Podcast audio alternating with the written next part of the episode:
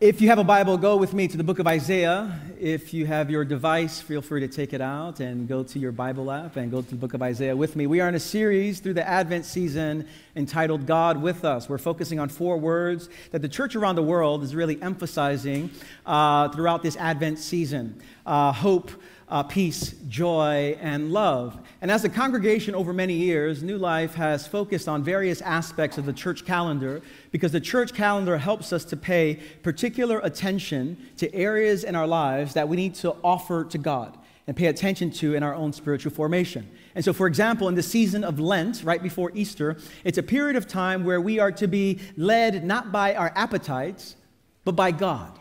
It's an opportunity of fasting. Fasting is not simply to do something so that God would reward me and, and it's superstitious. No, it's basically saying, I am not going to be driven by my appetites. I'm going to be driven by the will of God. We celebrate as the people of God at New Life the season of Easter and Eastertide, reminding us that Jesus Christ is risen from the dead. And because he's risen from the dead, all things are being made new. And it's opportunity for us to pay attention to the resurrection of Jesus. We pay attention to Pentecost. Pentecost is a reminder that the Holy Spirit has come. Amen. And that there's specific, the, the, the, very presence of God has drawn near to us, and we can walk in the power of God because the Holy Spirit has been sent. The season of Advent is very similar in that we're emphasizing hope. We're emphasizing waiting, waiting for God to come. And Advent is a reminder that God has come in Christ already. Christ is coming on a regular basis, and one day he will come and make all things new. And so, to that end, we're focusing on different words uh, for the Advent season. And today, we're looking at a passage of Scripture out of the book of Isaiah, as we will be doing uh, next week and the week after. And this passage of Scripture is, is phenomenal. And I want to tell you right now, I'm going to give you so much theological and biblical truth, good news. You're going to be like, Pastor Rich, wait, hold slow. You ever been to a Brazilian churrascaria restaurant where you just, uh, the food just keeps coming and then you put it on red, you're like, no more, I'm good. And then you see them coming out, come, they say, come on, you want more? You, yeah, put it back on green. And you're just like, you keep stuffing your face. This is a churrascaria kind of passage of scripture today. I'm just telling you right now. And you're going to say, no, that's enough, Pastor Rich. I'm going to say, you want more? You're going to go, yeah, give me more, give me more. That's what we're going to find in this passage of Scripture. And so, Isaiah chapter 9, we're focusing on peace. Peace today. Isaiah 9, beginning in verse number 6.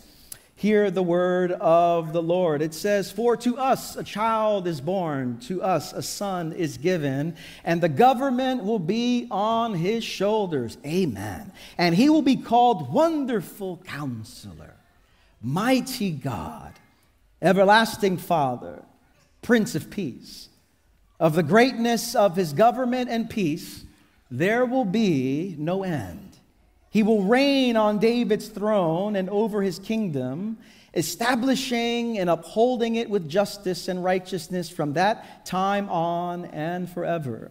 The zeal of the Lord Almighty will accomplish this. Lord, thank you for the gift of Holy Scripture. Thank you for the gift of this Advent season. And I pray your kingdom come, your will be done. I pray you would give us ears to hear and eyes to see and a heart to receive everything you have for us this day. We pray these things in the name of Jesus. And everyone said, Amen. Amen. Last month, I spent a couple of days in Fort Collins, Colorado.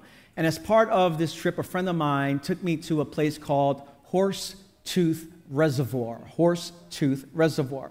We hiked down to the water, and, and, and by the time we hiked down and got to the edge of the water, it was one of the most uh, serene places I had ever been to. The air was crisp, the sights were serene. But when I got to the water, I really experienced a level of silence that I don't know if I've ever experienced before. It was about two minutes of just stillness. The waves weren't lapping on the shore. It was just utter silence, utter stillness. And I just stood there with my friend, and we were just taking it all in. And I said, Hey, can you take a picture of me just looking out uh, into this? And then I saw the piston to do a, do a better one there. And so I, I did it again, and he took the picture.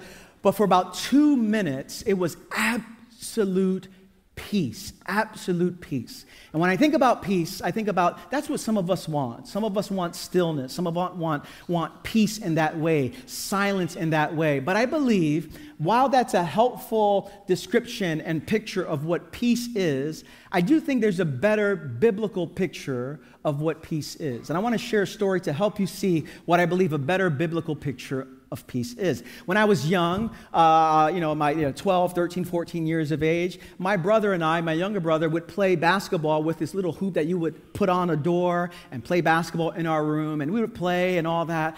And then when mom would leave, we would take that hoop and bring it to the living room because we just needed more space. And so we would put it in the living room and we would play.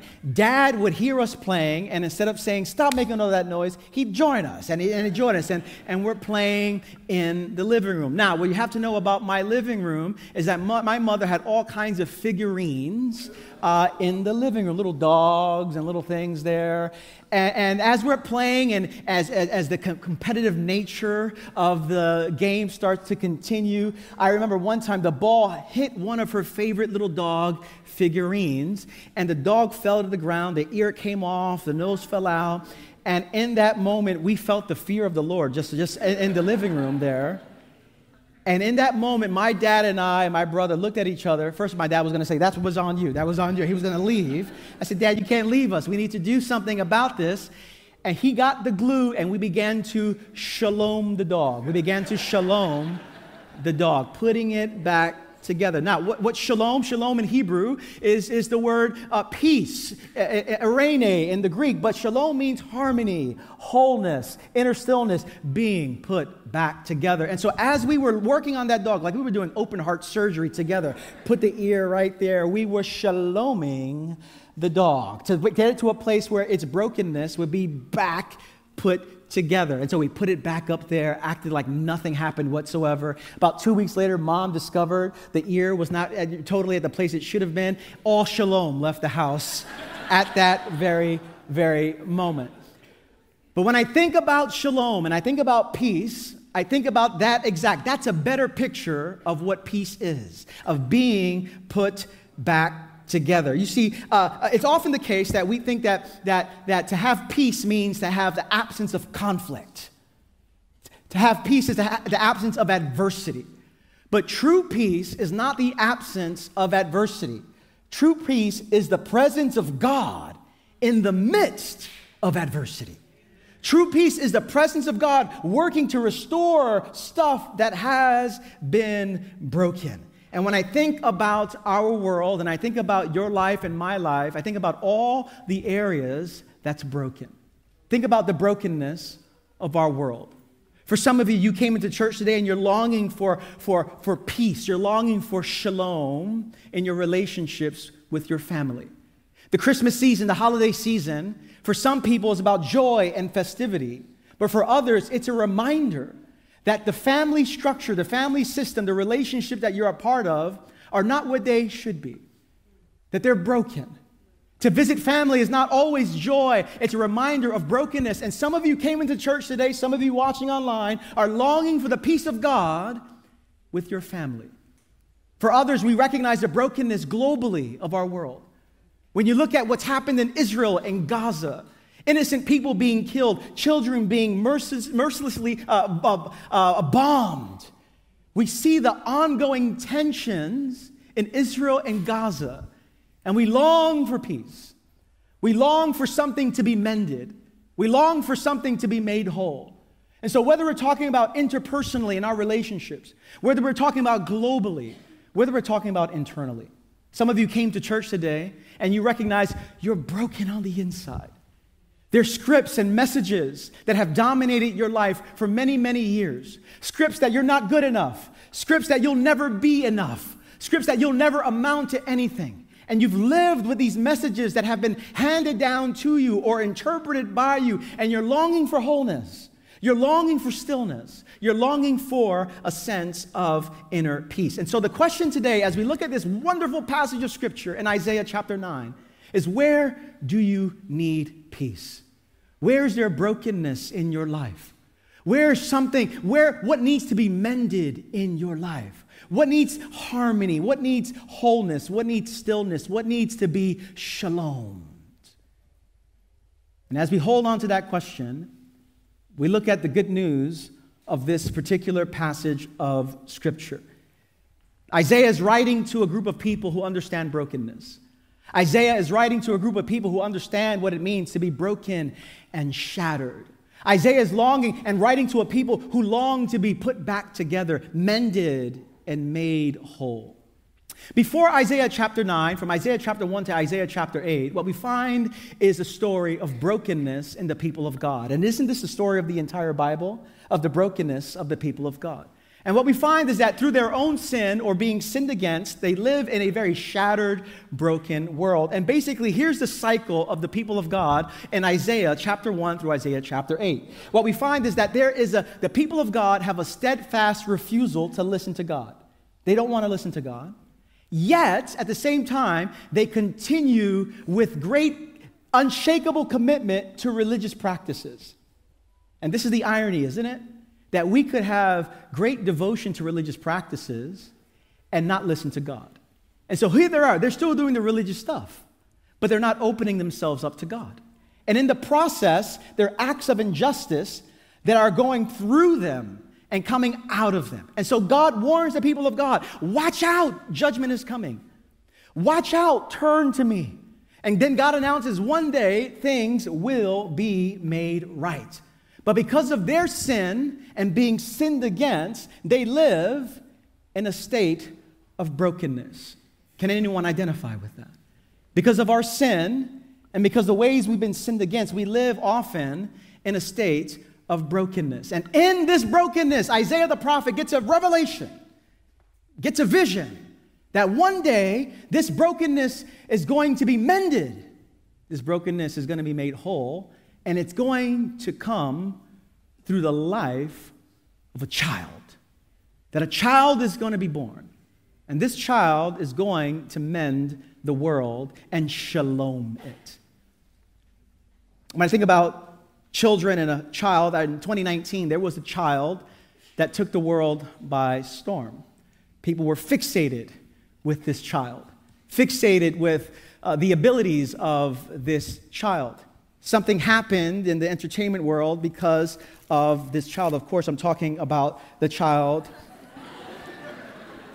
Baby Yoda. This child has remarkable powers to sell toys. It's just amazing. If you've never seen this Star Wars show, talk to me after the service, number one, and uh, we'll, we'll, help you get started. Um, but let me summarize for you the show in a few statements. Number one, there are a number of people who are trying to kill the child. Number two, there are people who are trying to use the child for their own purposes. Number three, this child, wherever the child goes, is the center of everyone's attention, and this child has special powers. Does that sound familiar? When you read the New Testament, we have in Jesus a child that people wanted to kill a child who, everywhere that child went, was the center of attention. A child who people want to use for their own purposes. A child that has special powers. When I think about Star Wars and I think about baby Yoda, I can't help but to think about baby Jesus. Now, the, Grogu, baby Yoda, is strong in the Force, but Jesus is strong in the Lord. And he offers powers to mend the world, to shalom it, to bring it to peace. And so, what I want to do is, I want to, Isaiah talks about the child and then says that this child has certain powers to mend the world. And what I want to do is, I, I want to talk about the powers of this child, Jesus. For to us a child is born, to us a son is, is given, and the government will be on his shoulders, and he will be called Wonderful Counselor, Mighty God, Everlasting Father, Prince of Peace. What Isaiah does in this passage is two things. Number one, he, he reveals something about God, and he exposes something about ourselves.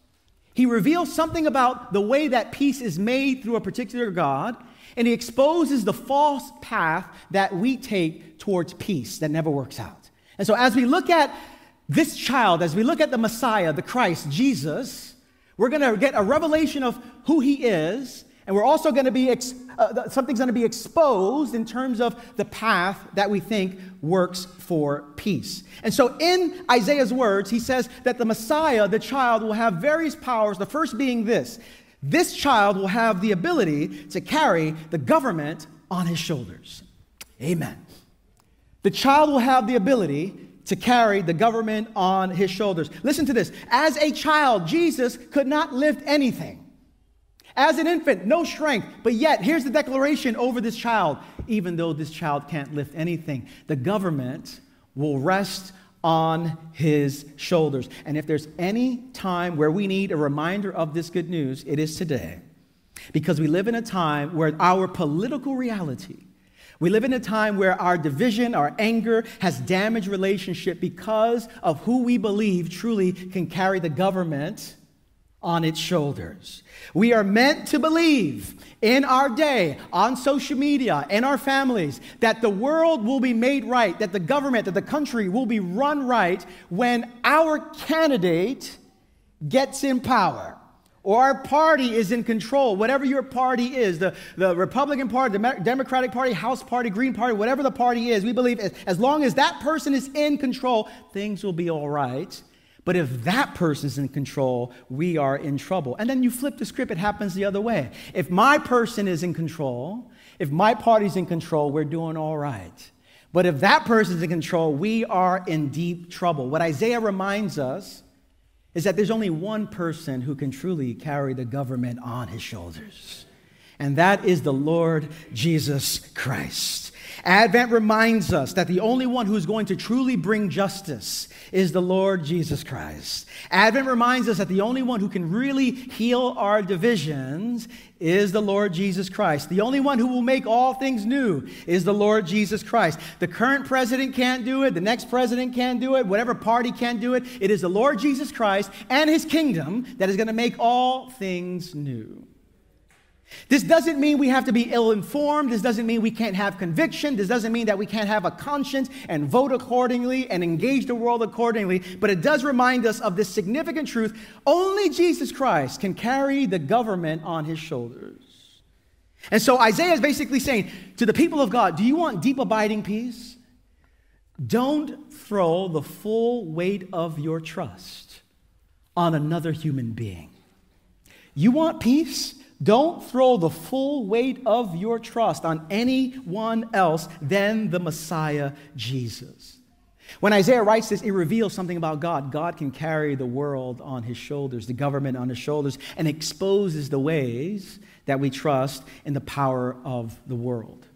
And so here Isaiah is saying the child has the ability to carry the government on his shoulders. Then Isaiah continues. What else can the child do? What other powers does the child have? Number two, what we find in this passage is that the child has the wisdom to counsel us wonderfully.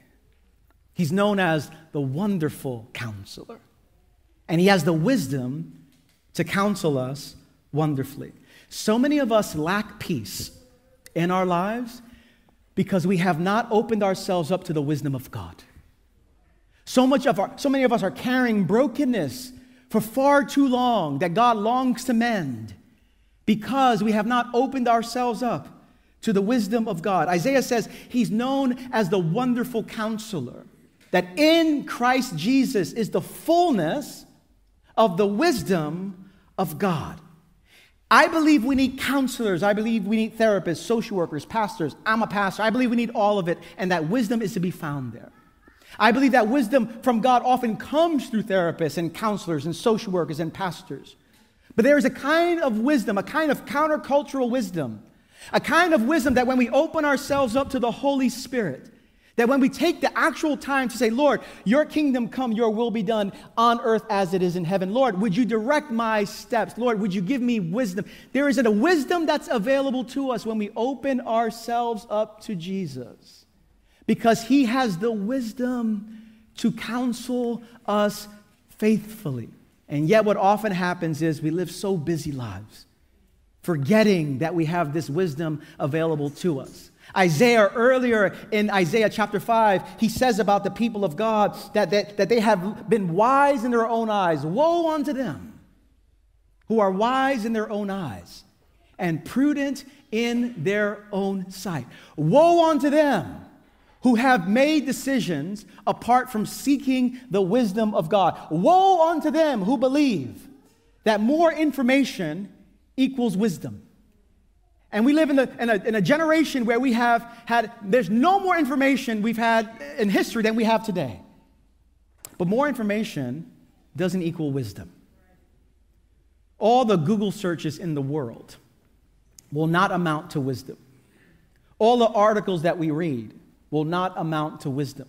There is another kind of wisdom that's available to us that doesn't make sense to the world, and the Christ, the child, the Messiah, wants to give us that. I wonder, where do you need wisdom in your life?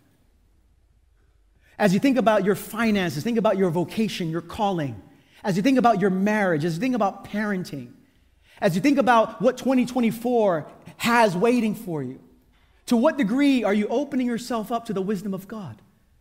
To what degree are you saying, Lord, I need to take a few moments today to think about my career, to hold before you my children, to hold before you my marriage, to hold before you my career, my vocation. And Lord, I need your wisdom to fill my life.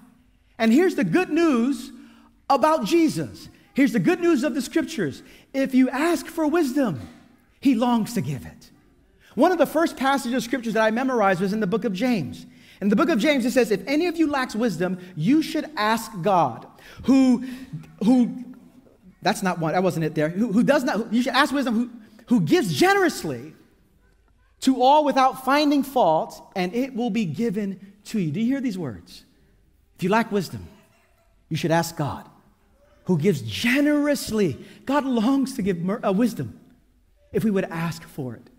And yet, think about the decisions that you've made that have not opened yourself up to the wisdom of God. Think about the weight that you've carried because you have not said, Lord, what do you want to do in my life right now? One of my favorite hymns is uh, What a Friend We Have in Jesus. And there's a line that says, What peace we often forfeit, what needless pain we bear, all because we do not carry everything to God in prayer. I wonder today, what do you need wisdom about in your life?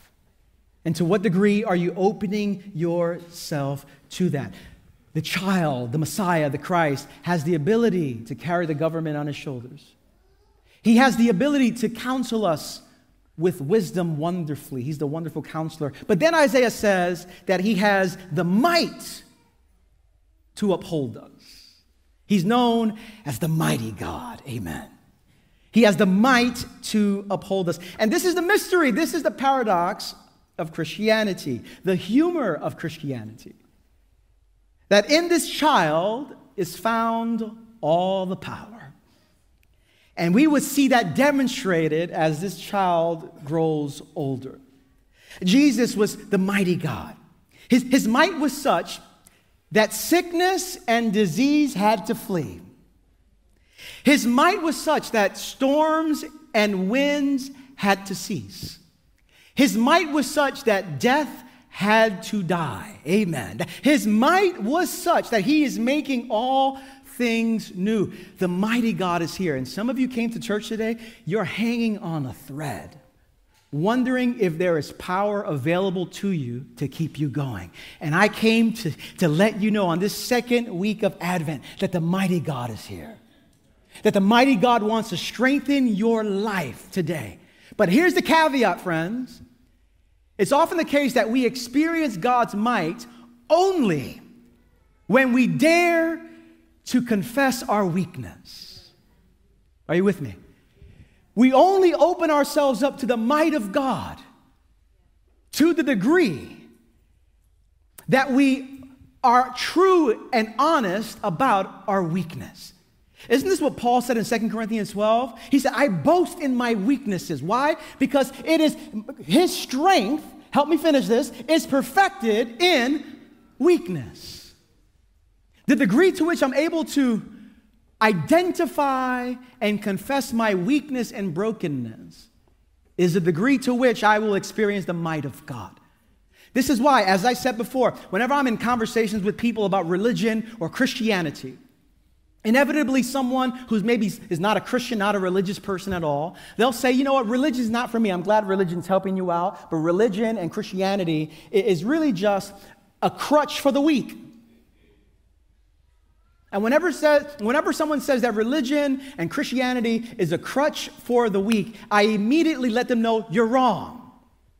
Because Christianity is far more than a crutch. Christianity is a wheelchair. Christianity is a stretcher. Christianity is a hospital. Christianity is a hearse. Christianity doesn't say you got a limp. Christianity says you're dead. And the only one who can make you come alive is the mighty God. That's the only one who can make you come alive. And so when someone says, I'm happy for you, but Christianity is a crutch, no, no, it's more than a crutch. I'm dead. And the only way I can come to newness of life is through the mighty God as revealed in the Christ, in the Messiah, in Jesus. And God has might for you. Some of us have not experienced the might of God because we've been trying to do things in our own might. We've been trying to fix things in our own ways through our own solutions, through our own willpower. But here's the paradox of Christianity the faster we are able to admit our weaknesses, the faster we position ourselves for the might of God. And God only works with people who are broken. God only works with people who are weak. Which is why, listen, I say it often. Listen, if you come to our church and you're not broken, you're going to mess our church up. If you come to our church and you're perfect, you're going to mess our church up. This place is for broken people. This place is for sinners. This place is for people who don't have their act together. This place is for people who have their own internal contradictions. This place is for people who are broken. And it is only when we recognize our brokenness as the people of God that we can position ourselves for the might of God. And so Isaiah says, This Messiah to come is the mighty God. Amen. But there's more. I mean, we could stop right here. You can put it on red right now, right? Uh, we're at this Churrascaria spot. You can put it on red by now, but there's more. Put it back over to green. I got more for you. Because he's more than just the mighty God. Isaiah says that the Christ will also have the tenderness to father us forever. He's known as the everlasting Father. When the Messiah comes, when Jesus comes, he comes to reveal the Father to us. Jesus said as much. He says, When you see me, you see the Father. And what you see in Jesus is the tenderness of the Lord. I imagine how much brokenness we're carrying because of our vision of who God is. Our vision that we have of God in our minds will either continue to keep us in brokenness or move us towards wholeness. This is why A.W. Tozer, a wonderful author, once said that the, what comes into our minds when we think about God is the most important thing about us. What comes to your mind when you think about God? For some of us, we stay in a state of brokenness because we think that God is vindictive and God is just ready to get you the next time you slip up. And so you live in a state of ongoing fear. Not awe, not wonder, that's really the fear of the Lord awe, wonder. You're not living from that place. You're living from a place of, at any moment, God's going to crush me. And when you have that vision of God in your mind, you live in a state of brokenness that God doesn't desire for you. What has Jesus come to do? Brennan Manning once said that the primary revelation that Jesus comes to give is that God can be related to as Abba, as Father, as Papa. That God can be, God is tender towards you.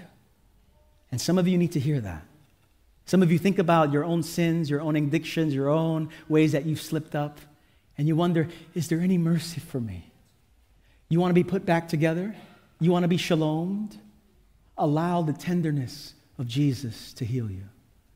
Allow his mercy to, to cover you. What comes into our mind when we think about God is the most important thing about us. Why? Because it shapes now the way that we live in the world. And so here's what Isaiah says He has the ability to carry the government on his shoulders. He has the wisdom to counsel us wonderfully. He has the might to uphold us. He has the tenderness to father us forever. And this leads to peace. Peace. Peace. This child has the peace to put you back together. I recognize in this church there's so much brokenness. In this church, there's so much, so many people have been wounded. So many people who wonder, is there anything that God can do with my life? Advent says God wants to do so much through your broken life. I think about the Japanese practice of kintsugi art, kintsugi pottery. It's often the case that when a piece of pottery is broken, there's nothing that can be done about it. And you go, oh, that was my favorite piece of pottery here. And the only thing that can be done is to throw it out and go back to Michael's or go back to wherever you go and get your stuff there and get a new piece. But kintsugi art is this beautiful practice of taking broken pieces, pieces that have been fractured and flawed, and to make them flourish again pieces that have, they, they line them with gold as a means of showing where the cracks have been. And at the same time, where they have been restored. And what we find in kintsugi art is this beautiful picture of what God does with us. When our lives are broken, when our lives like pottery get shattered, so many of us wonder, is there anything that God can do with me? Is there anything that God can do through me and in my life? I'm worthless. I'm trash. I should just be discarded. And God says, No, no, no, no. Hold on a second. Because I can work with broken pottery.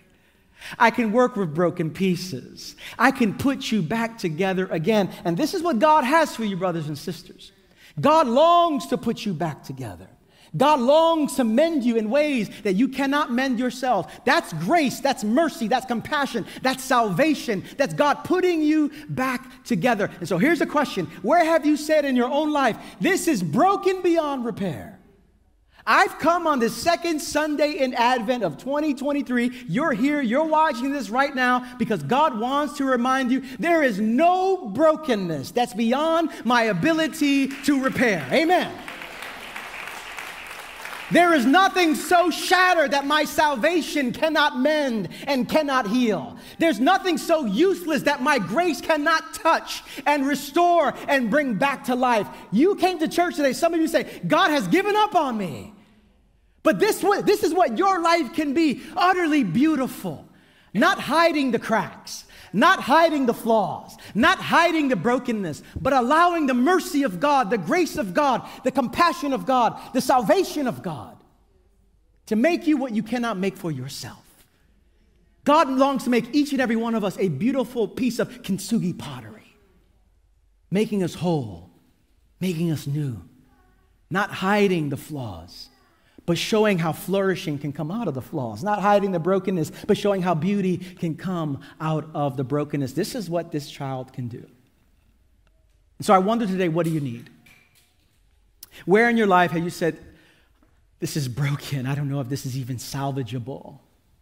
Where have you given up? Where have you said, This area of my life, I don't know if I can move any further at all? Could you give Jesus another chance? Can you open yourself up to His grace? Can you open yourself up to His life, to the Spirit's activity in your life right now? God's not done with you.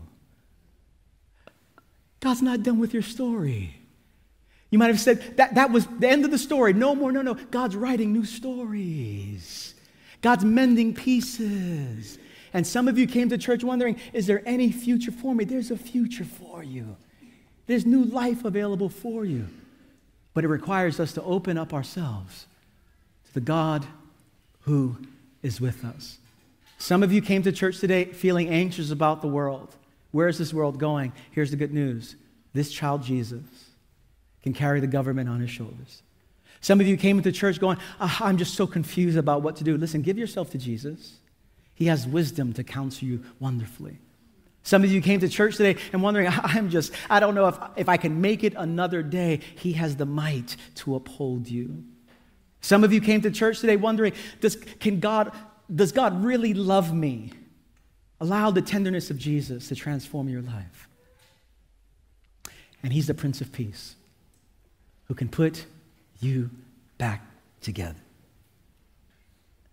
Somebody say amen. amen. Let's pray together. Jesus, thank you. We revel in the beauty of this passage. We rejoice in the truth that's been made available to us through the prophet Isaiah. We thank you for Holy Scripture. We thank you for the Word of God. We thank you for the ways that you are at work right now in our lives. And Lord, we ask that you would shalom us, that you would shalom the world, that you would put us back together, that you would mend us, that you would heal us. Jesus, we open ourselves up to you. We say, Your kingdom come, your will be done on earth as it is in heaven. And at this moment, Lord, the best thing we can do is just sing to you. Sing words of worship and words of praise. And even as we do, we sing in confidence that you are at work at this very moment, longing to give us peace and to make us peacemakers in this world. We sing to you now. In the name of Jesus, we pray. Amen. Let's all stand and let's sing in response.